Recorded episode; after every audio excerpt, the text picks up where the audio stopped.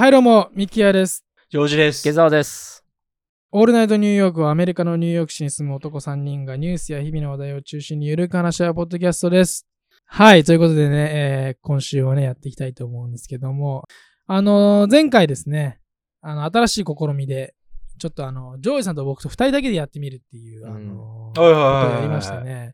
まあ、あのーこの50回目を過ぎてから、まあ、いろんなね、新しいね、あの企画であったりとか、今までやってきてなかったようなことを実験とかね、しながらやっていこうかな。まあね、二人でやるっていうのは、二人だけだからこそ生まれるような話とか、会話のテンポであったりとか、あとはまあ単純にスケジュール的にもね、二人だけだとこう、いろいろ都合がつきやすかったりとかできるので、えーまあちょっとたまにね、二人だけでちょっとやってみる企画みたいなのをね、今後やっていこうかなと思うんですけども、はい、池澤さんどうでしたか？編集してもらいましたけど、あの 結構ね、雑談、雑談のね、ただの雑談だったんですけ雑ど、談でしたね。自分がいないのって新鮮逆に？なんか面白かったとことかあります？え、俺が言うの？それ。確リスナーが考えんじゃないの？それ。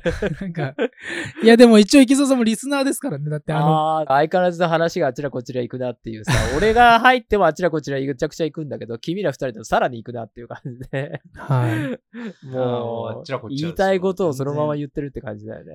まあうん普段そんな感じも飲んでましたかだもんな。らね。あ、そうそう、酒飲んでるからそうそう、そんな感じなんだよ。そうはいはい。いやー、でもあのね、あの後の、ミキヤ君ドラムをちょっと聞かせてもらったのあれが良かったね。おーい一番良かった。いいとこだなあ それはあのね、ジョージさん限定公開っていそうそううね。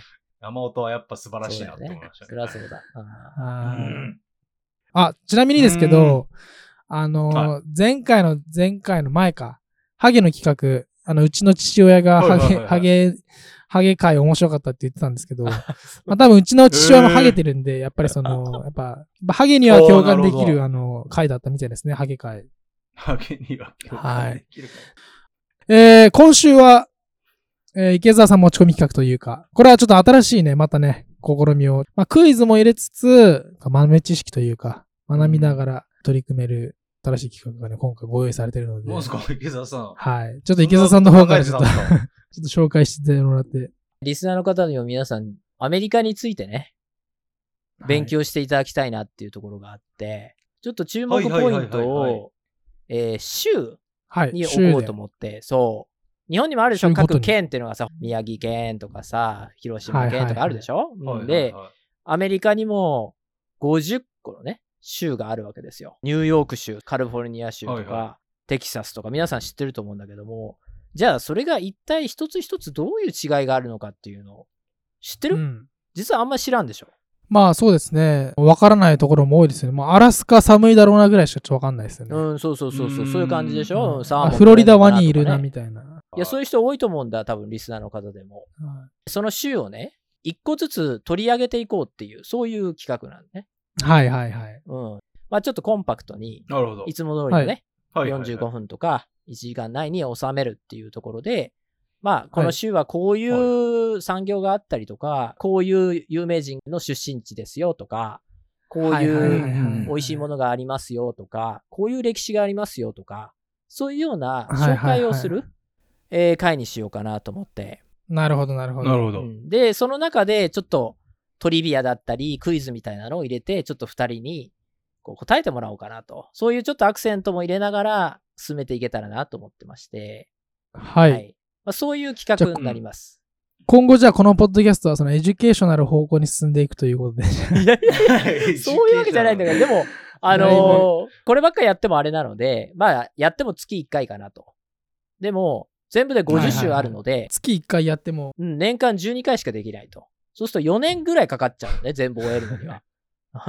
すごいですね。そう。超大作ですね。超大作。なので僕らが4年間生きてられるかっていうところもポイントだしね。もしこの番組が続いてれば、かコンプリートできるのかなとは思ってますので。はい。あそうですね。の、はい。ぜひお付き合いいただければと思います。なるほど。ちょっとね、でも面白そうですよね。そうね早速ね、あのーやっていきたいと思うんですけども、はい。えーうん今週の、えー週は、どちらでしょうか？皆さんやっぱり分かりやすいようにアルファベット順にいこうかなと思いまして。はい。ほう、なるほど。なので、お、じゃあ、はい。これ、これもうクイズ始まってます？あ始まってますはい、もう、もう出てきましたよ、僕一個。アラスカ、アラスカ。違う。アラバマ。アラスカですアラバマ。あれ？アラ B だ。だからね。ALAB なので、アラバマ。あまず今回はね、そのアラバマ州について紹介をしていこうかなと思って。はいはいはいはい。はいはいはい。アラバマ州ってどこにあるんですか？そうそうそうそう、そうだよね。そこからだよね。えっ、と、はいまず、はい基本情報として、なんとなくは北米大陸の形はわかるよね。うんえーはいそこの南東部の中央に位置するほうほうほう。州です。ほうほうほうフロリダわかる？一番右下にビヨーンとなってる、ちょっと。はいはいはい。はいわかるかはいはいはいはいなフロリダのわかります。北の西みたいなああ、だから、ジョージアの隣ですか？じゃあ。まさにその通り。バージニアの下とかですか？えっ、と、バージニアよりはもうちょっと下になるね。うーん。うそう。エルビス・プレスリーが生まれたミシシッピ州。これが西側。はいはいはい。それからえー東側、今言ってくれた、えー、歌詞が言ってくれた、アトランタオリンピックがあったよね。96年。まあ、ちょっと古いからあれだけど、はいはいはいはいがあったジョージア州。それから、えー南が今言ったディズニーランドがあるフロリダ州。で、北はいはいがカントリーソングの聖地である、あのナッシュビルがあるテネシー州。で、おーうん、あの、まさに南部の、えー中心地みたいな感じで持っていただければ。別にこれは経済の中心とかではないんだけども、もうまあ今日ね、いろいろと話していく中で、うん、地理的にもそうだし、精神的にっていうのかな？南部を代表するよう精な、神的に。うん、州であって、おーなるほど。南部を代表すると言ったら、ルイジアナ州とかかなと思ってたんですけど、そうでもないんですね。まあねうん、いろんな代表の仕方があって、まあ今日話す、えーコンテキストっていうかね、その流れの中では中心に来るかなというところで、えその州の愛称が、ハート・オブ・ディキシーって言われてて、南部の心臓っていう意味なんだけれども、まあ、それぐらいう南部の州として、象徴的なんですね。象徴的な、うん、存在であるというー、ところがえあります。で、ー、はい。えー政治的には、うんもうなんとなくわかるかもしれないけど、南部なので、えーリパブリカン。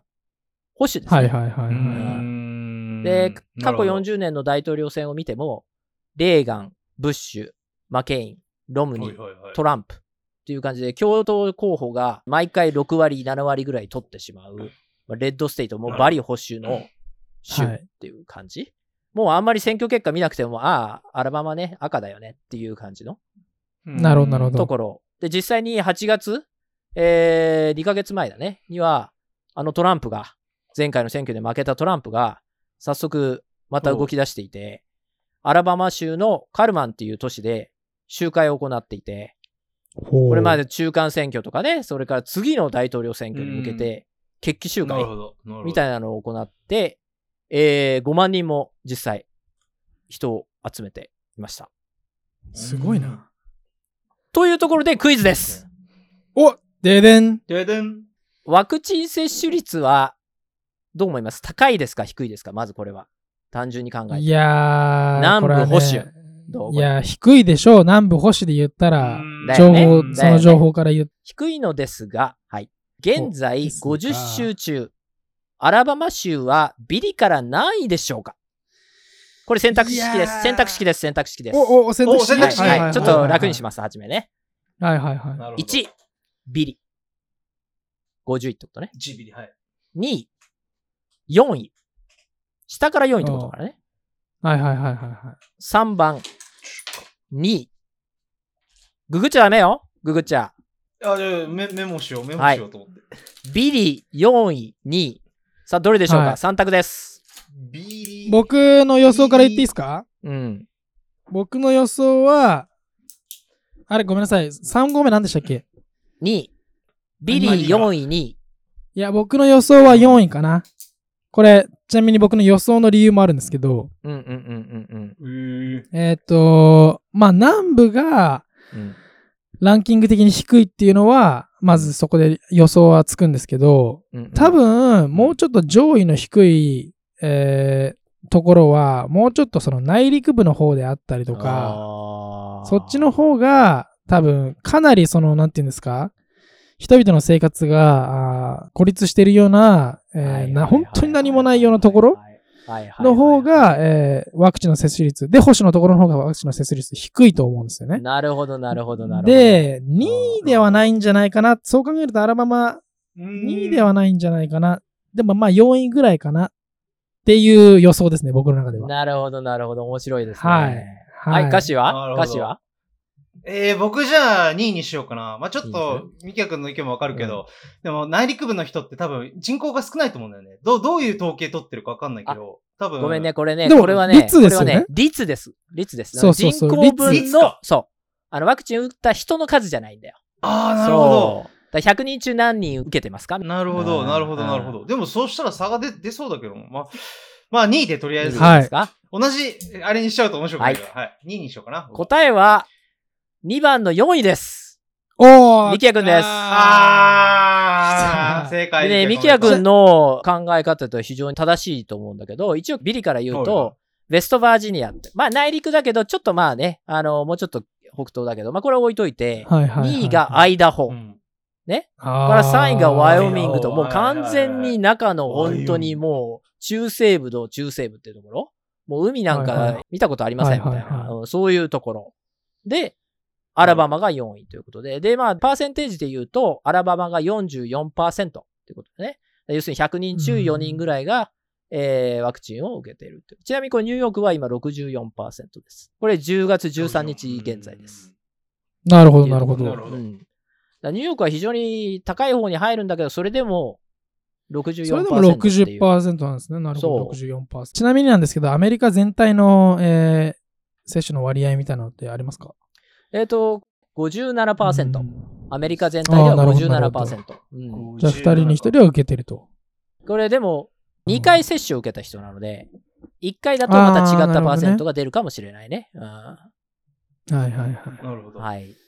というところが、まあ、あの、なんとなくこの保守っていうのがわかるかなっていう、このワクチン接種のね、ところから。ワクチン接種をしない理由っていうのは、やっぱりそういう宗教？という理由があってみんな？まあトランプが集会したりとか、リパブリカンっていうところで、基本的にはね、ワクチンを嫌う方が多かったりするので、そういうところもあるだろうし、なるほど。あんまりその特定の宗教っていうのもないとは言わないけれども、そこまでそれが強いというよりは、そちらの方、その政治的なところの影響っていうのは大きいんじゃないかなと思うのと、まあ、あと、ミキヤ君が言うようにね、人口密度の問題もあるのである程度、やっぱり田舎の方だと、まあ別に受けなくていいかな、みたいな。うん、やっぱりニューヨークシティやって混んでるからね、やっぱ受けなきゃっていう気持ちになるのもわかるよね。それだけ人との接触が多いので。あの、僕の方から、あの、まあ、その、ある意味、なんていうんですか、そういう南部であったり、その保守的なところの僕の中のイメージっていうのを、ちょっと、うんあの、付け加えておきたいんですけど、うんうんうん。やっぱりその、日本、多分これリスナーの人たちは本当にイメージしづらいと思うんですけど、うん。やっぱりその、アメリカも田舎に行けば行くほど、考えとか、あの、生活習慣が、その地方によってものすごく偏っていく感じの傾向が強くてですね、もうアメリカの中ではその、そもそもコロナっていうことを、いや、そんなものはデマだみたいなことを思ってるような人も田舎にはいるぐらいで、まあ、それの、うんその、その辺の製品については僕はあの言及はしませんけど、うんうんあのーそういう人たちもいるような感じで、で、そのワクチンっていうものをそもそも、えー信用していない。人たちっていうのが、えっ、と、田舎に行けば行くほど多くてですね、その信用していないっていう、えー状態のまま、結構そのまかり通ってしまうようなところが、やっぱ田舎の、本当にやっぱ何もなくて小さい町で、本当100人の人たちがみんなと知り合いみたいなところで、結構そういう、あの、なんていうんですかね、考えが隔離されてるようなところが多くてですね、それに対してやっぱりその都市っていうのは、いろんなね、あの、考えの人たちが多いですから、その辺で、えー交わったりとかするんですけど、田舎に行けば行くほどですね、偏った、まあそれが悪いというわけじゃないんですけど、のが多いので、といった意味で、やっぱりその田舎の方であったりとか、まあ、南部、その特に保守的なエリアの人たちっていうのはそういう人たちが多いかなっていう、はい、僕のイメージがありますね。これが、この、この感じがこのリスナーにね、うまく伝わると、えー、なんかわかりやすくね、聞いてもらえると思うんですけど、まあ、じゃあちょっと次のところに、はい。次の項目は宗教だね。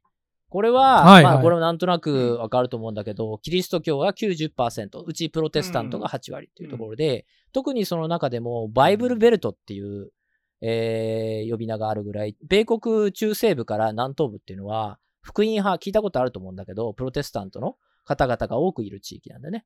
アラバマはまさにその中心地と言っていいぐらい、もう本当に信心深い方が非常に多いというところ。まあ、これもまさに保守。の人たちにすごくぴったりとくる。もうまさにトランプを応援している方々はこういう方々が非常に多い。うんで、、まあ、ここからその派生すると、これもなんとなくもう予想が皆さんつくと思うんですけど、えー中絶に関して、最近テキサス州でね、はい話題になった中絶法案の件あったと思うんですけど、えーはいアラバマ州は2019年にすでにそれとね、同様ぐらいの厳しい法案を成立させていて、まあその後ね、連邦政府とごちゃごちゃやったりしてるので、まああの、いろいろとあるんですけど、ただ、えーまあ勘違いしてはいけないのが、まあ完全に中絶が違法ということではなくて、中絶手術を受ける条件が非常に厳しいっていうところ。これはね、ちょっと、あのうん間違いないでもらえればなと思ってます。はい。なるほど。で、はいえっ、と、人種構成は、これがね、今日関わってくるんですけど、白人が68%、あと黒人がうん27%で、これはね、全米で7番目に黒人人口が多い州ということで、まあ、まさに南部らしいなというところではあるんだけれども、へーうんまあ、そんな感じで、なんとなく、あ、そういう地域なんだなっていうのは、ここまででイメージができたと思います。はい。では、ここで再びクイズです。ででん。はい。えーこの中から、アラバマ州出身者ではない方を選んでください。ねアラバマ州の有名人、えー出身者でない方を選んでください。選択式です。いいですか？はいはいはい。はいはい。じゃない人を選ぶんですね？じゃない人を選ぶんです。そう。はい。一 OK です。うんヘレン・ケラー。2、はい。カール・ルイス。わかります？カール・ルイス。はい走る人ですか？オリンピアンの、そう、走る9つのね、金メダルを取った。走る人。はいはいはい。3、マーティン・ルーサー・キング・ジュニア。牧師ですね。いや、わかんないわ、俺。そいや、それは難しいな。難しいな今日の話に関わってくるので、これは。すかじゃあ僕はい。えぜいいーですか、僕。いいですか？はいどうぞ。えー、僕一番ですね。ひ。ヘレン・ケラー。ヘレン・ケラー？ヘレンキラー。はい。もう山間。ヘレンキラー。いや、ヘレンキラーってでも、多分アメリカの人じゃないですよね。あ違う？ああ、そうきたのか。はいはいはいはいはい。はい、ミキヤ君。まあ僕もそうですね。選ぶとしたら1かな。1か、うんマーティー・ルーサー・キング。でも僕、うーん、なんか、そうそうそう。いや、でも、そうですね。なんかカール・ルイスは多分そうだと思うんですよね。アラバマ。なんかぽい。アラバマっぽい。ぽいよね。なんか知らない けど。あ、アラバマ、アラバマ。マーティでも、マーティ・ルーサー・キングは、マーティ・ルーサー・キングが多分いろんなところ行ってますよね。だから出身が南部だとしたら、多分彼の活動とかも踏まえた上で、うん多分南部育ちで、黒人差別が多分強かった環境なのかなっていうところから彼の活動が来てるとしたら、まあちょっとヘレン・ケラーかなっていうイメージはありますけどね。まいやあ、わ、全然わかんないんで。マーティー・ルーサー・キングにしとけよ。かぶっちまうじゃねえか、お前。ヘレンケラはい。はい。正解をお願いします。はい。正解は、3、マーティン・ルーサー・キング・ジュニアいやー、マジかよあ、そうなマジかんだ。よそう。じゃあ僕の予想全然、全然違った。ヘレン・ケラーはアメリカ人です。わかる？気持ちは言いたいこと。アメリカ人？うんあのードイツ系のね、アメリカ人っていうところで、そうそうそうんアメリカ人っぽくない感じが確かにするかもしれないけど、生粋うの、んえーアラバマ州出身のアメリカ人で、で、なるほど、なるほどそうで。すか。うん。で、カール・ルイスはそうです。アラバマ出身で。はいで、じゃあ、マーティン・ルーサー・キング・ジュニアというと、今さっき勉強したジョージア州です。あお隣の州になります。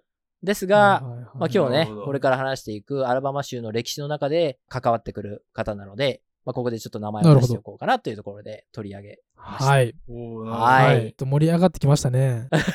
ね アラバマ州って、えーどういう都市があるの？みたいな、まあ、簡単にね、ちょっと話しておくと、州都モンゴメリーっていうところがあって、それから経済都市、ねバーミンガム、はい港湾都市、一番南の特にモビールっていう、海に面してるのでね、あります。それからハンツビル。これ聞いたことあるかもしれないんだけれども、宇宙開発プログラムが生まれた街。もうまさにアポロ11号。人類初の月面着陸を果たしたね。アポロ11号が開発されはいはたマーシャル宇宙センター、飛行センターがここにある。へうん。なので、まあ南部の航空産業とか、自動車産業とか、IT 産業の集積場所にもなってるっていうところではあります。はい。じゃあ結構テクノロジー的にはあれなんですか、うん盛り上がってる感じですか？あのー歴史をね、これから見ていく中で、やはりなかなかね、こう厳しい、こう、経済状態であるっていうのは、あの、わかると思うんですけど、うん、なんかイメージ的にはそうですね。もともとね、農業が盛んだった特に黒人の奴隷はいはいはいのおプランテーション、綿花、特にはい。なるほどはいが大きく広がっていたっていうところがあったり、えー落花生だったり、トウモロコシだったり、穀物、牧畜みたいなのがね、盛んだった時期もあるんだけれども、ここ近年は、特に航空宇宙産業とか重工業系が、えー集まってきて、まあ、それが主要産業となっているということで、今どんどんどんどん変わっていく場所ではあるというところで、不動産投資とかでも結構目をつけてる方はいらっしゃるざっくり言うと、4ベッドルームの家が、まあ、2000万円もあれば買えると。僕大豪邸だよね。日本人からしたら。へー4ベッドルームだよ。すごい大きい2000万もうプールとかついてて、そんなのが、まあ、2000万円もあれば買えちゃうというところ。なるほど、なるほど。あの、特にねハンツビルは、あの、他の挙げたね、モンゴメリーとかバーミンガムとかよりも、まあ、住みやすい場所として、えー知られてます。はい。はい。というところでね、そのメインの話にちょっと行こうかなというところで、やっぱ歴史だよね。そうですね。話していこうと思うんだけれども、まず、えー北米大陸には一説によると2万年前から人類がいて、で、うん1660年頃までは数百から数千種という異なるインディアンの部族がほぼ全土を支配していたはいはいはい土地なんだよね。当時、1660年って結構直近だよね。2万年前から人類がいたっていうところから考えると。ネイティブアメリカンと呼ばれる人たちとと同じその通りとこですよね。その通りです。ナホバ族とか聞いたことあると思うんだけど、はいねで、まあ、現存しているだけでも550を超える異なる部族がいるっていうことです。現在もね。へえ。ですが、そこにあの人が登場するわけです。地球球体説を信じたイタリア出身の航海者。誰かな？ガリレオ？違うなあそれはそれはあれか、太陽が中心っていう人か。あれですよ。月曜日休みになったその通り、歌詞その通り。もう歌詞分かってるよ。月曜日休みになった昨日。昨日だよ。あ月曜日10月休みだよ12日。今今日10月13日。あ、コロンバス？その通り。クリストファー・コロンバス。ね？昨日10月12日はコロンバスデーということで、はいまあ、休む方もいたっていうところではあるんですけど、はい。要はね、これは、よくぞアメリカを見つけてくれたっていう日だよね。それを祝う日だよね。コロンバスさんありがとうと。うんはい。はい彼がヨーロッパから東方の陸路ではなくて、えー西方の海、大西洋だよね。に進んでも、インドに到達できると考えて、いわゆるそれを西回り航路って言うんだけど、スペインの支援を受けて、1492年に航海に出ます。そして、うんサンサルバドル島、インドだと思ったら、あれ？これなんだろう？実は今のバハマ国のサンサルバドル島でした？っていう。まあちょうどね、フロリダのすぐはいはいはい東、キューバのすぐ東の島なんだけれども、そこに到着したというところね、その辺ってカリブ海とは違うんですか？それはアメリカの。まさにカリブ海。うん、その通り。カリブ海。まさに。はいはいはいはい。その後、コロンブスはいろいろと悪さをするわけですよ。はいはいはい。彼は、そうやって祝日になるぐらいだから、アメリカ大陸を発見した英雄みたいな感じで、世界史で僕ら学んだと思うんだけど、これがね、大間違いなんですよ。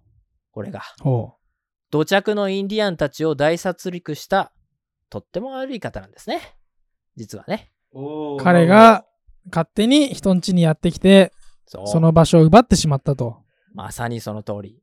まさにその通り。その辺は今、あの、特に話題にもなってますよね。公式に変わったのかわかんないですけど、コロンバスデーだった祝日を、イヤス殺戮をやってきた人をあの祝うのはおかしいって言って、先住民の人たちに敬意を払う日にした方がいいんじゃないかみたいな、まさにその公式になったのかちょっとわかんないですけど。あの、インディアンの方たちは、逆にね、その、コロンバスの、あの、銅像というか、絵とかね、そういうものにちょっとペンキかけたりとか、なんかこう、抗議活動をするような日にもなってたりして、これはい。歴史って面白いことに要するに、いくら人を殺してもね、チャップリンも言ってたけど、その一人を殺すと殺人なんだけど、大量に殺すと英雄になるっていうね、ふざけた話があるけれども、勝ったもん勝ちなん。勝ったものが歴史を作っていく。なので、結局、大量の殺戮を犯した、このスペインから来た、ね、はいはいはい。コロンバスも、まあ片方で見れば英雄だけど、片方から見れば、もう大悪党なわけですよ。織田信長は英雄なんですかと。ね。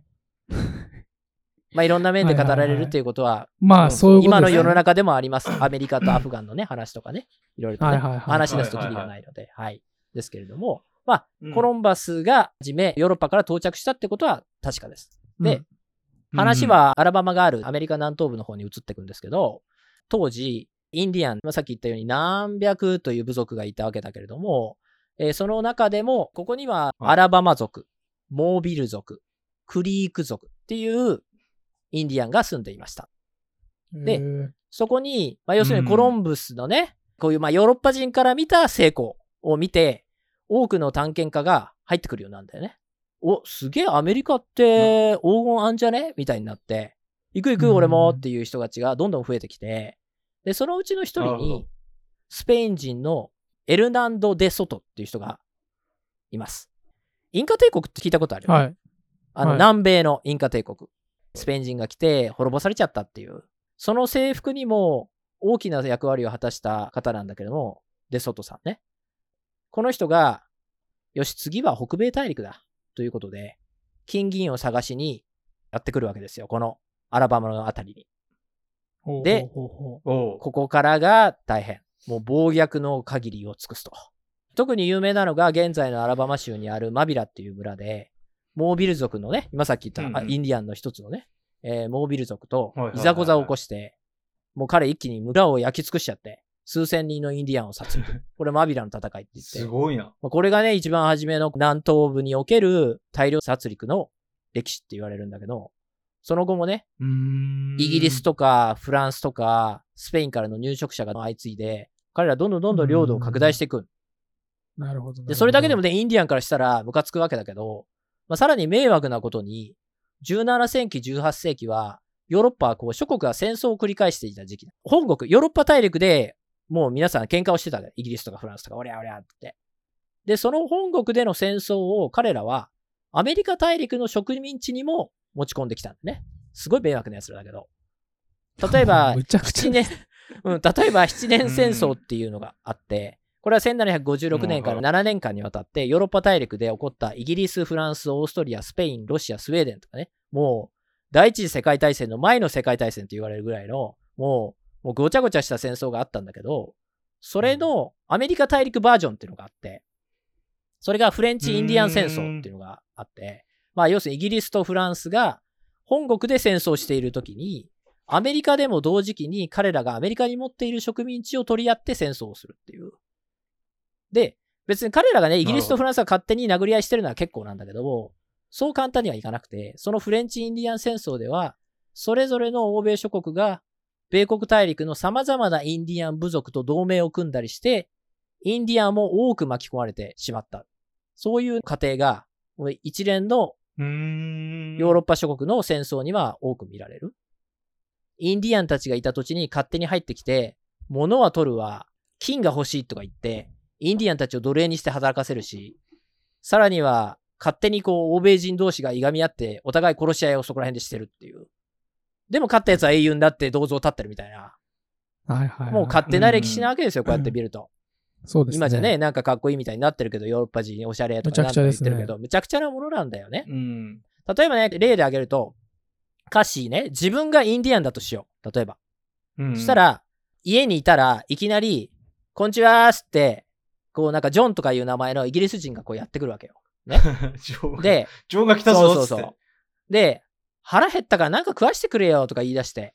でも歌詞いいやつだから、まあじゃあちょっとベーグルあるからどうぞとか言って、食べさせてやったら、まあなんか、いいなここって言って寝始めちゃったりして、そこら辺のソファーで。で、あげくなって起きてみたらえー冷蔵庫の中身を漁り始めて、おいいっすねこれ、美味しいっすねとか言って勝手に食べてるみたいな。まあアメリカ人いるじゃん、そういうやつ、実際。ネズミじゃないですか、それあいや、いるんだよな、でもな。お前なんかルームメイトの友人じゃんみたいなのが勝手に入ってきて、なんか知らないうちに住み着いてるみたいな。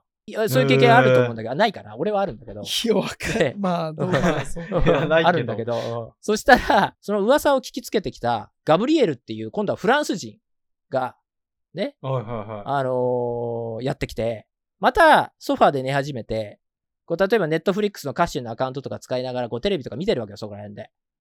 い。はいはいはいで、挙句の果てには、この、あの、いとこさんが作った、こう、ビーガンハンバーグとか勝手に食べ始めて、そこら辺でゴロゴロゴロゴロしてるの。勝手に住み着いちゃって。はいはで、しばらくしたら、そのガブリエルとジョーが、食い物の取り合いをし始めるわけだよ。ジョージさんの家でね。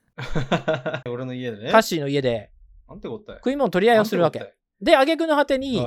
もともと仲良く同居していたカッシーの家族いるよね。そこにいとこさんとおばさんとカッシー3人で今住んでるよね。それぞれがバラバラにされていくわけ。例えば、おばさんはガブリエルの仲間になっちゃって、いとこはジョーと同盟組んだりして、で、カッシーお前はどっちにつくんだよみたいな。えー、どうすんの？みたいな、そういう話になってるっていうのがインディアンの立場なんだよね。なんとなくわかるなるほど。迷惑なものは勝手に来て、ガサガサガサガサやって、意地悪するわ、俺らの中を裂いたり、こう迷惑千万な奴らがヨーロッパ人だっていう。そんなさなか、1775年に、イギリスと、彼らイギリスがもともと作った植民地の中の13の植民地の間でいざこざが起き始めると。要するにイギリス人来たわけじゃん、アメリカ大陸に。で、はいそこで植民地作るわけだよね。で、イギリスからまた人が来て、そこに住み始める。フレンチ・インディアン戦争っていうのが終わって、なんとか勝利したイギリスだったんだけれども、こう戦費が増大しちゃって、金がなくなってると、本国の方は。どうしたかっていうと、そのアメリカにある13の植民地側の方の課税を強化すると。要するに、アメリカにいるお前らね、もっと金送ってこいやと。俺ら金ないんだよ、本国の方はと。本社の方金ないんだよ、送ってこい、死者とか言って、そういう感じよ。でも。その植民地経営をしている遠出をね、せっかくしてアメリカまで来て頑張ってるイギリス人からすると、ふざけるなと。俺らはイギリス議会に代表持つ権利ももらってないし、そのくせ金だけ出せっていうのが、うんうんふざけるなってことになって、で、ここでいざこざが起きるわけ。な本国と、要するに海外にいる人たちとね。でうんうんうんボストン茶会事件とかって知ってるかな？あの、ティーパーティーそう、ティーパーティー、そう。イギリスから到着したこうお茶をね、植民地人が海に投げて、ふざけんじゃねえと。香港受け入れられるかとかね、これ投げちゃったっていう、そういうやつ。植民地経営をしてる側がね、俺ら本国のやつはついてけんと。もう独立するべってしたのが、アメリカ独立戦争なんだよね。うんで、これは話がバーッと進んで、うん翌年76年にもう独立宣言。で、結局その13の植民地のアメリカにいるイギリス人の方が勝って、で、83年にはパリ条約があって、いわゆる僕らが知っているアメリカ合衆国っていうのがそこでできると。うん、なるほど。で、その後はアメリカ合衆国のアメリカ大陸での勢力拡大がスタートと。なので、もともとイギリス、フランス、スペインとかが、今さっき言ったようにアメリカには進出してきた。そこに、イギリスから派生したアメリカっていう奴らが、さらに加わって、はいはいはいはいインディアンたちをいじめ始めるんだよね。うんなんとなく分かったな、これ。なるほど。わかりました、わかりました。今のところはとてつもないあの悪者状態ですよね、完全に。そのヨーロ勝手にやヨーロッパからやってきて。うんで、ヨーロッパからやってきて、で、なおかつあれですよね、奴隷も連れてくるわけですもんね。だからもともとはネイティブアメリカの人が住んでたところを勝手にやってきた人が殺略をして領地を拡大していって、で、なおかつ、そのアフリカとかから、あの、奴隷を連れてきて、さらにその人たちもそこで働かせると。まさに。うんそのそういうふうに、このアメリカは築き上げられてきたということですね、今のところの話でいくと。ですね。で、ど、どうアラバマに繋がるかを、ちょっと気になりますねねアメリカの歴史ですよね、今のところの話。その通り。うんあ、まあ、アラバマから入ってきたのか。で、まさに、今、カシが言ってくれたアラバマの話に行くんですけど、えっと、要は、と欧州の列強がアメリカに来て、ぐちゃぐちゃぐちゃぐちゃやってる。その中でアメリカ合衆国ができたよっていう話なんだけども、その中でもともといたインディアンの人たちが、俺の仲間になれよとか、勝手に戦争やってるのに巻き込まれたりっていうところがある中で、その特に南東部のところ、アラバマ地域、1813年に新しく出てきた新興勢力、アメリカ合衆国とうん、現地のインディアンの間で大きな戦争が勃発します。これをクリーク戦争と言います。うん。インディアンと同盟を組んでいたイギリス、ね、と、イギリスの一部から勝手に独立しやがったアメリカの戦いは、そのうん。独立戦争後もずっと続いていて、で、また今回もインディアンを巻き込むということになっていて、どういう戦争かというと、まず、クリーク族の方にも、アメリカと同盟を組んで仲良くやってこうやっていうグループと、まあ、いやいや、あんな奴らと組めるかよっていうグループがあって、ね、そうやってほら同じ仲良くしてた仲間でもこう、引き裂かれたりするわけですよ。そういう変な奴ら来たおかげで。で、そのうちね、このアメリカ反対を叫ぶグループの方が、こう赤く塗った棒っていうのを戦闘の時に持っていたので、その人たちレッドスティックっていうかっこいい名前がついてるんだけど、そう別名ね、そういうのがついてたんだけど、その人たち、なるほどレッドスティック、すごく勇敢な人たちが、けどそれが反アメリカってことですね？そう。はいはいはい。で、今さっき言ったように、その人たちとイギリスは同盟を組んで、アメリカの支配に抵抗し始めるんだよね。と、そこで戦争が起きると。うんで、結果的にアメリカの勝利となります。でもアメリカはね、違うクリーク族も今さっき言ったように同盟を組んでいたんだけども、勝った途端、手のひら返しをしはて、その仲間になってくれたクリーク族も含めて、お前ら知らねえよって言い始めて、結果、はい勝手にこう条約にサインをして、させて、で、アラバマ州の半分、もう多くはクリーク族の土地だったわけだけど、全部奪い取っちゃった。はいはいまたここでへね、ーそのイギリスも悪いやつ、フランスも悪いやつ、スペインも悪いやつだけど、結局イギリスから派生したアメリカっていうのもひでえやつだったんだよね、結局ね。そのニュー、ニューイギリスってことですよね。新しいイギリス、アメリカっていうのは。そう結局、こいつらも仲間につけたやつまで裏切って、全部場所取っちゃって。で、その戦争をアメリカ側で指揮したアンドリュー・ジャクソンって聞いたことあるかもしれないけど、この人はうん、今さっき言ったように、コロンバスじゃないけど、英雄になって、後に7代目の大統領となります。まあ、結局歴史ってこういう感じなんだよ今さっき言ったように、勝利したやつは、何をしようが、英雄なんだよね。永遠に語り継がれる英雄として。なるほど。そう。で、えー結局そうやってインディアンがもう追い出されちゃったと。アラバマから。で、うん1819年アラバマはアメリカ合衆国の州になります。正式に加盟します、アメリカに。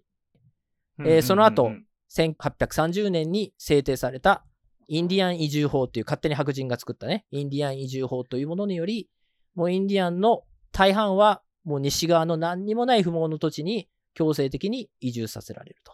それがえーこの後何百年も続くインディアンの方々の本当にあの辛いあの歴史になっていくっていうところ。あの、リザーブなんとかって呼ばれるエリアですよね。まさにその通り。あの、インディアの人たちが住んでうる、んネイティブアメリカの人たちが住んでる、その人たちの独自のなんか法律とか、そのなんか条例みたいなそこにあると思うんですけど、僕もあの、ミネソタを通った時かなそのインディアンの人たちが住むエリアみたいなところを通ったんですけど、やっぱ結構何もないところで、うんあのーなんかちょっと寂しい雰囲気はありましたけど、うんあの、ゆ有名なところだとあの、ネイティブアメリカの人たちが売ってるタバコはいはいはい。っていうのうが、んそのリザーブのそのエリアの中では、普通だったらアメリカってまあ10ドルとかするんですけど、ニューヨークとかだったら15ドルぐらいするんですけど、タバコが。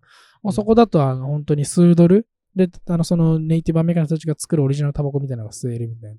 でもそれはなんかものすごい強いらしいんですけど、はい、そういうのを聞いたことがありますけどね。そのね、うんはい、別にあの、ネイティブアメリカの人たちと言っても、その人たちの子孫の人たちは車乗って普通にあの服とかも僕らと同じような服着てますけど、追いやられてしまったと言われるエリアがそのエリアってことですよね。ネイティブアメリカのそうだね。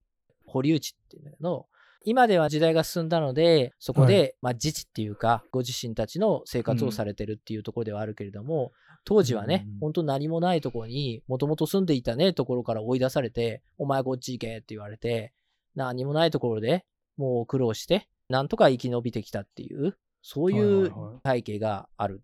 なので、まあ、ここまでの話が、いわゆる、もともといたインディアンの方々のところに、西洋の奴らがやってきて、勝手に土地を奪ってったっていうところで、僕らが知ってるアメリカって、白人と黒人の歴史っていうイメージがあると思う。今特にはいはいはいはい。最近のニュースそうですとか見ると。ね。うん。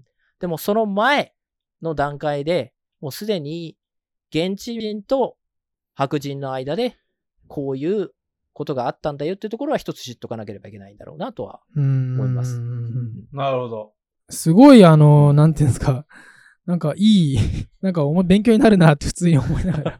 えー、第1回目でそれですよ。でもこれ結構、大丈夫。いやでも結構これを、やっぱ結構この辺を知っていくことによって、今後また別の州を勉強するときに、やっぱその前提の知識としてね、これを入れておくと結構イメージがつきやすいんじゃないかなと思うのあそうそうそう本当にで、隣のミシシッピ州とか、えー東の方のジョージア州の話をするときに、あうん、隣の州だからまあそうですよねイメージ、あ、同じだなとか、あ、ここが違うんだな、隣なのにっていうところが明確になってくると思うので、うんそういう面でも、ど。どんどんどんどんそういうアメリカのこういう前提の知識みたいなのは、毎回積み上がっていくんじゃないかなとちょっとリスナーにはぜひこれ聞いててもらいたいですね。はい。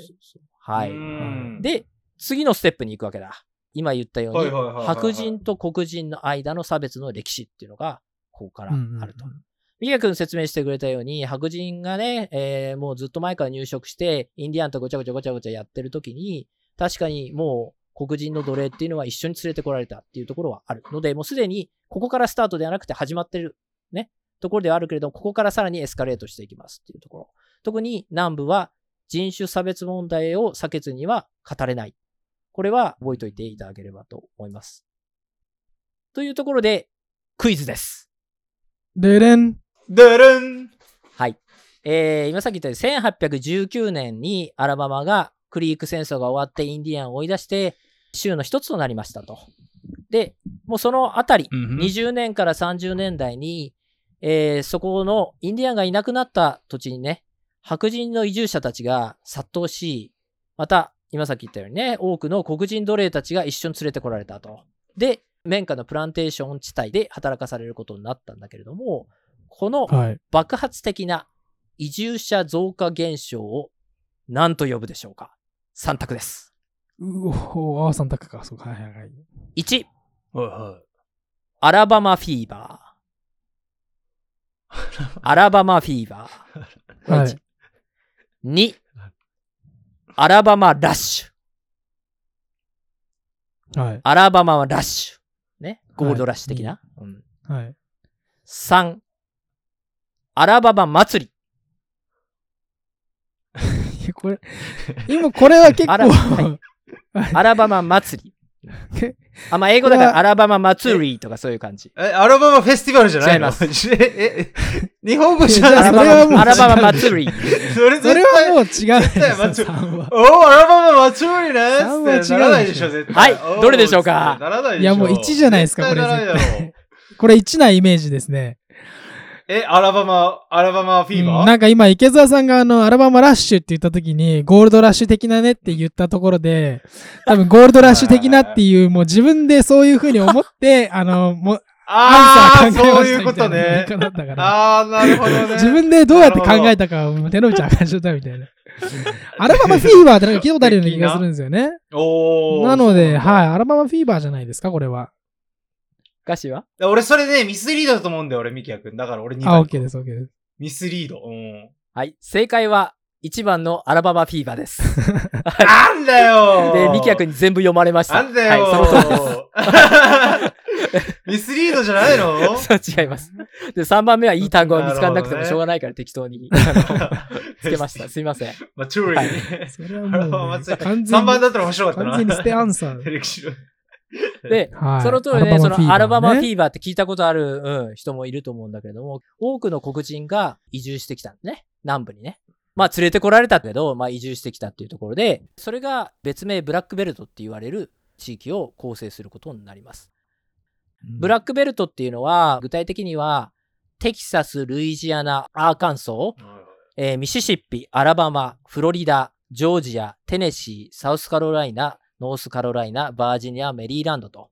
まあこれね、地図がちょっと皆さんまだわからないと思うんだけれども。まあ全部南部ですよね、ほとんど。全部南部、テキサスからぐーっとベルトのようにつながって、まあそれこそもうちょっとね、ニューヨークに近いんじゃないかっていうぐらい北部の方まで上がってくるっていう、そこの一帯がうんブラックベルトって呼ばれていて、で、このブラックには2つの意味があって、もともとこの地域特有の、えー黒色の土、まあ、農業に向いたね、肥沃な土壌から来ているっていう、このブラックの土っていう意味のブラックと、あと、今さっき言ったように黒人住民が多いという。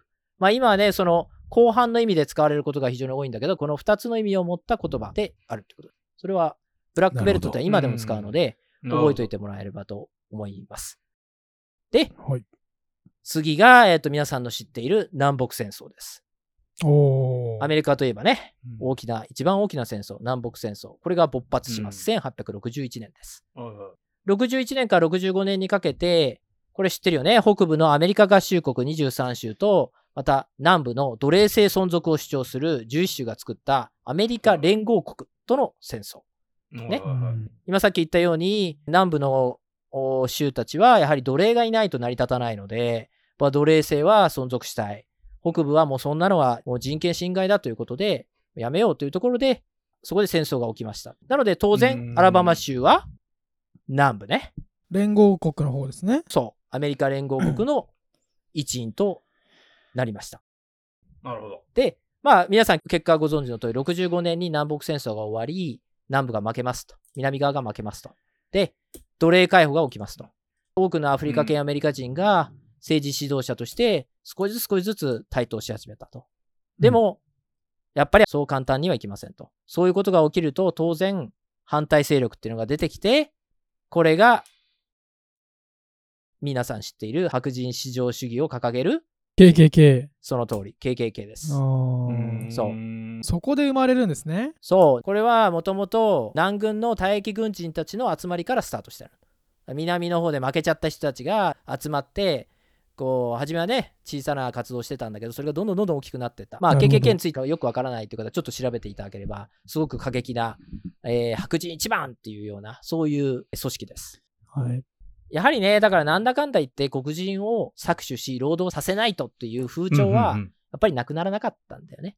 なので。黒人の権利っていうのはまだまだ、いくら奴隷解放、ね、南北戦争で変わったとはいえ、まだまだ制限され続けますと。というところで、クイズです。ドドン。おうバーダ来ましたね。はい。1876年から1964年にかけて存在した南部の各州で成立した悪名名高い人種差別法案を何と呼ぶか。これ選択問題です、また。はい。はい。要するにそうやってね、奴隷解放とかなんとか言ったけど、内部の人たちは、いやいや、まだまだ黒人のやつで自由にさせんぞと。じゃあ法律で縛ってやるってなるほど言って作ったなるほど。法案があるんですね。いいですか、はい。?1、はい。はい。ラッセル・クロウ法。ラッセルラッセル・クロウ法。はいはいはいは2、ジム・クロウ法。い。ジムクロウ。ジム・クロウ法。はいはいはいはいはい。3、マキ・クロード法。マキクロード法。マキ・クロード法。知ってる、はあマキ・クロードって。ラッパー俳優のマイク・マキがお父さんの。いやいやいやわかんない1989年にベストジーニスト賞を取ってる人。なるほどね。そっから取ったみたいな説明しちゃってるじゃないですか、今。これ、あの、僕知ってます。これ2番ですね。あの、1番のラッセル・クロウは俳優ですよね。で、いや3番は、これそれミスリードだよ。三番多分ミスリードだよ。三番は完全にジムクロウが、3番は、ジムキャリー的な、ジムキャリー的な感じでしょ？3だから。番は問題の、3番は絶対違うとして。これはあのいや、僕、それについて、あの単語はよく聞いてたんですけど、何のことか全然知らないまま、あの、ずっと来てましたけど、あ、そこから来たんだなって今ちょっと、あの、思いましたけど、それ多分ジム・クロウですよね。2番。正解。さすがミキヤ君、あの、やっぱりね、ジすャズの世界にいるだけあって、黒人のね、友人とかも多いと思うんだけど、よくうん知ってるなと、そこら辺の勉強もしてるのかもしれないけど、よく知ってるなと思いました。なるほど。ジムクロウ法で、まあ今言ったように南部のね、各州、それぞれ、あのいろんな法律があるんだけど、まあざっくりとこれは大きくまとめてジムクロウ法と言って、それぞれの州、細かいところは違います。例えばアラバマ州のジムクロウ法は、えーはバスや電車の停留所、そこが白人用と有色人種用の2つ別々にね、待合場所が分けられていたりとか、はいはいはあー人種ごとに車両や席が分けられたりとか、あとレストランもい。そう、白人はこっち、有色人種はこちらとか、別々のね、部屋で食べなさいとうん。いうことで、無理やり分けられたりとか、あと識字能力などをベースに選挙権が与えられなかった黒人も多かったって聞きます。ええ。で、まあ、これね、黒人が主に念頭に置かれた法律なんだけれども、アジア人とかも分けられていて、要は白人とその他、有色人種との差を明確にしようっていう、そういう法律でした。ね今で、も、カラードっていう言葉あるでしょ？聞くよね。はい。要するに、白人はホワイト。で、それ以外の奴らはカラードだって言って、これはな、差別用語にまだ入らないのかどうかちょっとわからないんだけど、い未だに使う人がいる。今はさすがに気にしてノンホワイトとかね。またはしっかりとエイジアンとかヒスパニックとか言うけど、うんうん。そうそうこのね。考え、方、このまあ優勢学っていうかさ、を振りかざしてくるような言葉遣いするやつ、クソみたいなやつはいが、はいはい。ちょ言葉汚くて大変申し訳ないんだけど、未だにいて、何白と黒は無彩色なんじゃないですか、同じカテゴリーなんじゃ、そしたら仲良くするんじゃないですか？何カラードじゃないってことは色がないんだら、お前ら透明かと、白人は。白でもなくて。ふざけんだと思うんだけど、あれ、なるほどそうですね。うん。っっていうふう、に、差別用語もたくさんあったし、それを言っても何にも処罰もされないし、もう白人は何してもいいっていう、そういう時代ではあったってことだね。うんはいはいはい。要するにせっかく奴隷解放となったんだけど、差別は全くなくならなかったんだよっていうこと。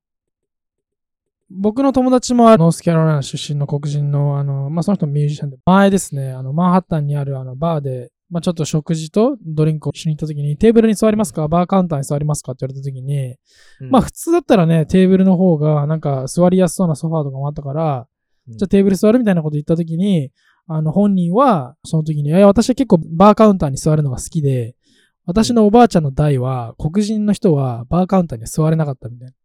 へえ。そう、だから、なんかそういうのも、なんかちょっと踏まえて私は結構バーカウンターに、あの、座るっていうのが、また象徴的なところの意味で、えー私は好きで、あの、す座るんだよ、みたいなこと言ってて、あの、あなるほどなっていうふうに思ったことはありましたから。だからまあ、だからそのジムクロー法から来るわけですよね、それもね。そうだね。うんで、あの、やっぱり、そうやっておばあちゃんの代とかそういうね、あの前、昔の代の人たちの、その子供たち、子孫っていうのが、その、まあ、マインドとか、あの、視点的には、やっぱそういうところから影響を受けてるっていうのが、うんそういうところから、えー垣間見えるなって思ったね、えーまさにね時でしたけども。はい。なるほど。今ね、だいぶ状況っていうのは変わってきてるけれども、その間のところね、今から話します。どうやって変わってきたか。まあこれね、ラストのパートになるんだけれども、どうやって黒人の方々が頑張って権利を勝ち取ってきたか。えー1955年に人種隔離法であるジム・クロー法に関し、アラバマで大きな出来事が起きます。アラバマ州都のモンゴメリーにおいて、黒人女性のローザ・パークスさんが。聞いたことあると思う。仕事を終えて、バスに乗って家に帰宅しようとしていた時のこと。当時、ジムクロー法により、バスの前方半分は白人、後方半分は黒人が座るエリア。それはカラードセクション。うん今さっき言ってた。カラードセクションって言われてたのね。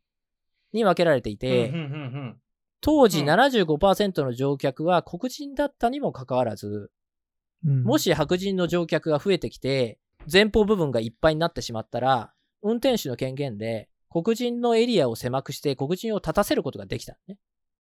白人さんが乗ってきたんだから、黒人、立ちなさいっていうことができた。でも、その白人と黒人の境界の列にちょうど、そのローザ・パークさんが座ってたんだね。うんうんで、なるほど。白人客が増えた際に、運転手から立つように指示されたんだけれども、彼女は拒否した。立ちませんっつって。で、うん。逮捕されちゃったっていう事件があった。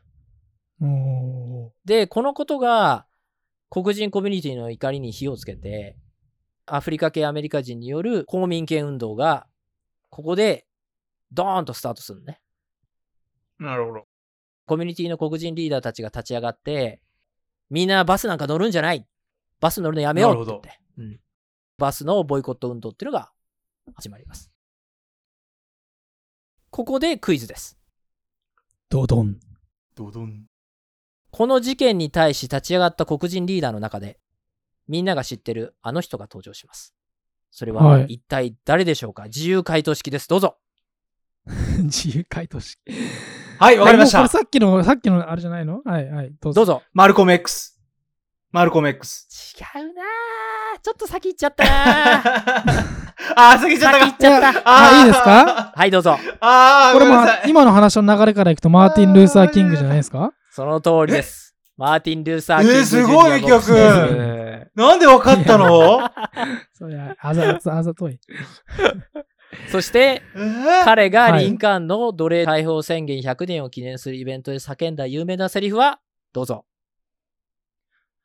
あー、あー、あれだよ。ほら、ミキヤ君あれじゃん、ほら。あのー。I have a ほ dream らですか？あれだよね。その通りです。おー、すごい、ミキヤ君。うおー、すげえ。ミキヤ君すごいね。俺、I had the bagel だと思ってた。いやいや I had the bagel。なんで過去形なんですか？しかも全。然違かった。なんで I have なんですか？あ、I had the bagel つって。あれっつって、あ知らんがなってなるでしょド。リームか。なるほど。そうなんですなるほど、なるほど。それが、マーティン・その有名ルーサー・キング・。ジュニアが、そう、登場する瞬間です。歴史なるほど、なるほど。なるほどここから彼は一気にいろんな活動を始め、黒人社会スターダムにのし上がっていくっていう。まあ実際にこの事件はどうなったかっていうと、4万人の黒人の乗客のがもうボイコットするってことで、ほとんどの方は歩いて家に帰ろうとか、あと黒人のタクシードライバーは黒人にバスと同じ値段でタクシーに乗れるようにしたりとか、あとみんなで自家用車をシェアしたりとか、いろいろと助け合って、とにかくバス乗るのやめようというところ。まあ、当時は。バスの運転手に黒人はなれないっていう、まあ、それも自分苦労法の一部だと思うんだけども、もうみんなで頑張って頑張って、えーそういうことをしていたら、アメリカの連邦最高裁判所の方から、このバス内での人種隔離は違憲だという判決が出て、えー382日のボイコット後に、ついにこの抗議活動っていうのは成功に終わる。なるほど。まあでも早速その判決が出たね、数日後には、今さっき出てきた KKK が犯行に出てきて、キング牧師のね、はい自宅にこう銃弾を撃ち入れたりとか、なんかそういうような危ないことはいくつも起きたりしたんだけれども、でも、この事件をきっかけに、どんどんどんどん今さっき言ったように、アフリカンアメリカンの方々の公民権運動っていうのが全米に広がっていくっていうことになりました。で、まあこれがね、最後なんだけれども、本当にね、差別問題っていうのは、今さっきね、ミキヤ君がちょっと話をしてくれたように、状況は変わってます。今はね、バーに座れないとか、どうだとか、そういうのはほぼないように思います。ですが、実際に黒人の方に話をすれば、いろいろとね、見えないところでまだまだ差別っていうのはあるということは確かなので、本当のね、根っこにある黒人差別問題を知るには、こうニューヨークでね、意識高いことだけ言ってる人たちの話を聞くんじゃなくて、まあそれだけだとわからないことも多いので怒られちゃうかな。なので、なるほど。ぜひね、次回の旅行は、アラバマ州へお出かけいただき。ローザ・パークスミュージアムに行ったり、ままたバーミンガムからスタートして公民権運動博物館とか、マーチン・ルーサー・キング・ジュニアの足跡をたどる旅をしてみても良いんじゃないかなというところで、なるほど。僕の話は終了としたいと思います。ちょっと行きたくなっちゃいますね、そういうふうに。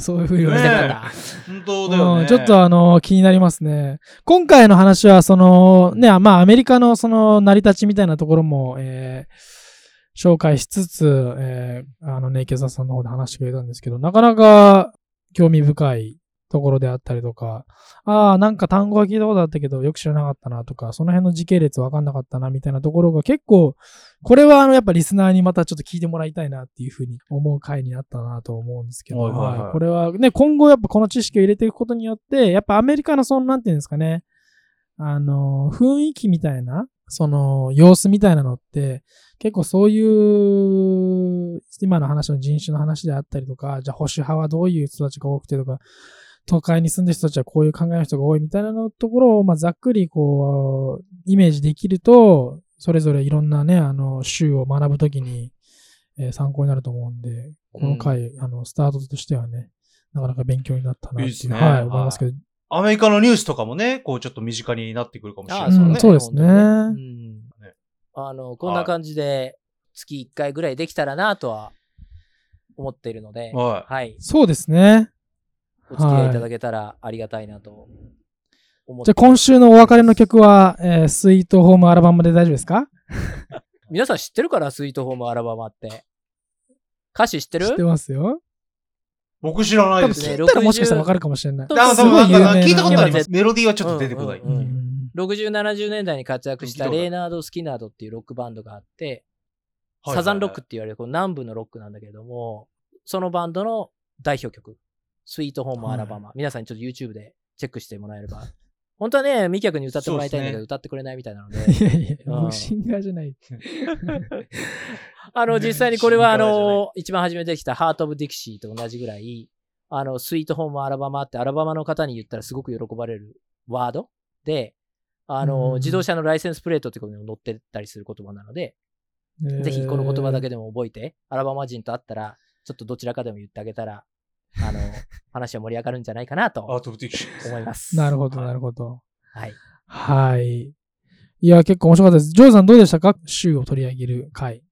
いやー、面白いですね。やっぱり歴史も学べて、うんで、アラバマも学べるっていうね、一石二鳥ですよ。うんもうなんで教養深い俺はただの変態いや、本当にね、あのね、振り幅が半端ないですね、このチャンネルは。そう、振り幅が広い。ハゲの話とかね、そのなんか、そうそう。変な話し,、ね、してると思えば、こういう回もあるということで。いや、本当なかなか面白い回になったんですけど。面白い回ですね。はいえー、ぜひね、あの、リスナーの方も、もしアメリカに来たことがあるとか、アメリカに住んでるえー、どこどこの州に住んでるみたいなね、えー、リスもうアルバム住んでるよね、人ももしかいるかもしれない、ね。間違いわかんない。アルバム住んでるよ来なよ、うん、そういう場合は、あのですね、ぜひ、えー、我々の方にね、お便りなんかをね、送っていただけると嬉しいんですけども、えー、宛先は、オールナイトニューヨーク、アットマーク、gmail.com の方まで、ぜひよろしくお願いします。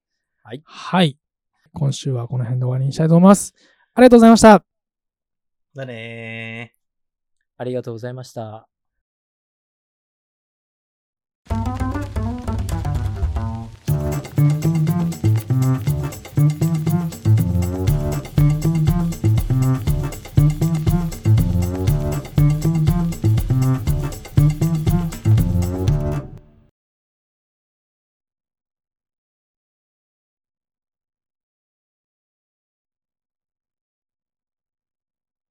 はい。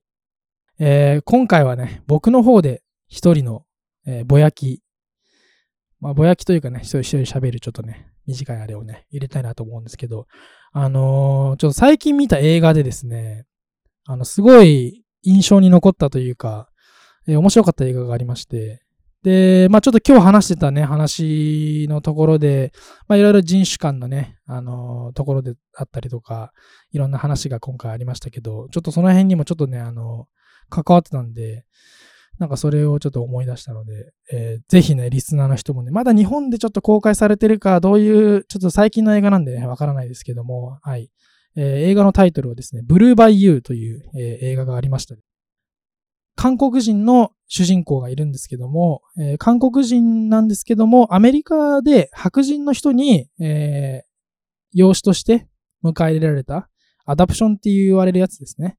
で、アメリカでも30年以上、えー、生活を、えー、していて、白人の奥さんと、奥さんの前の旦那さんとの子供と3人で生活をしてて、今日のね、話にもちょこっと出てたルイジアナっていうあの南部の方で生活をしているんですけども、えー、そこでひょんなことからですね、えー、アイスと呼ばれるですね、不法移民を取り締まる人たちに捕まってしまいまして、で、国に送り返される危機に立たされるという。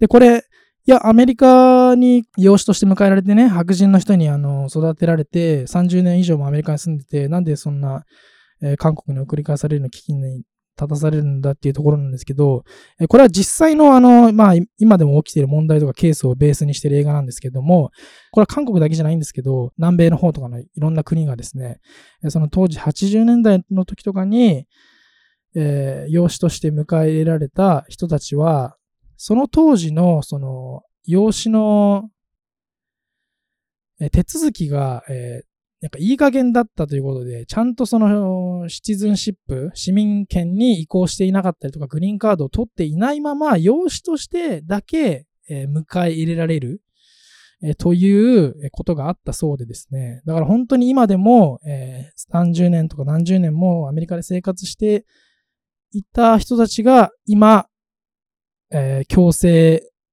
大国の、えー、危機に、えー、立たされている人たちが多くいるということで、それを題材にした映画だったんですけども、その人たちがどういうふうにじゃあ、えー、その問題に立ち向かっていくのかっていうところをね、えー、描いた映画なんですけど、あの、まあ、僕はちょっと移民と言っても、あの、まあ、あの、立場が違いますけど、すごい面白かったんでね、ちょっとぜひ見てもらいたいな、と思います。はい。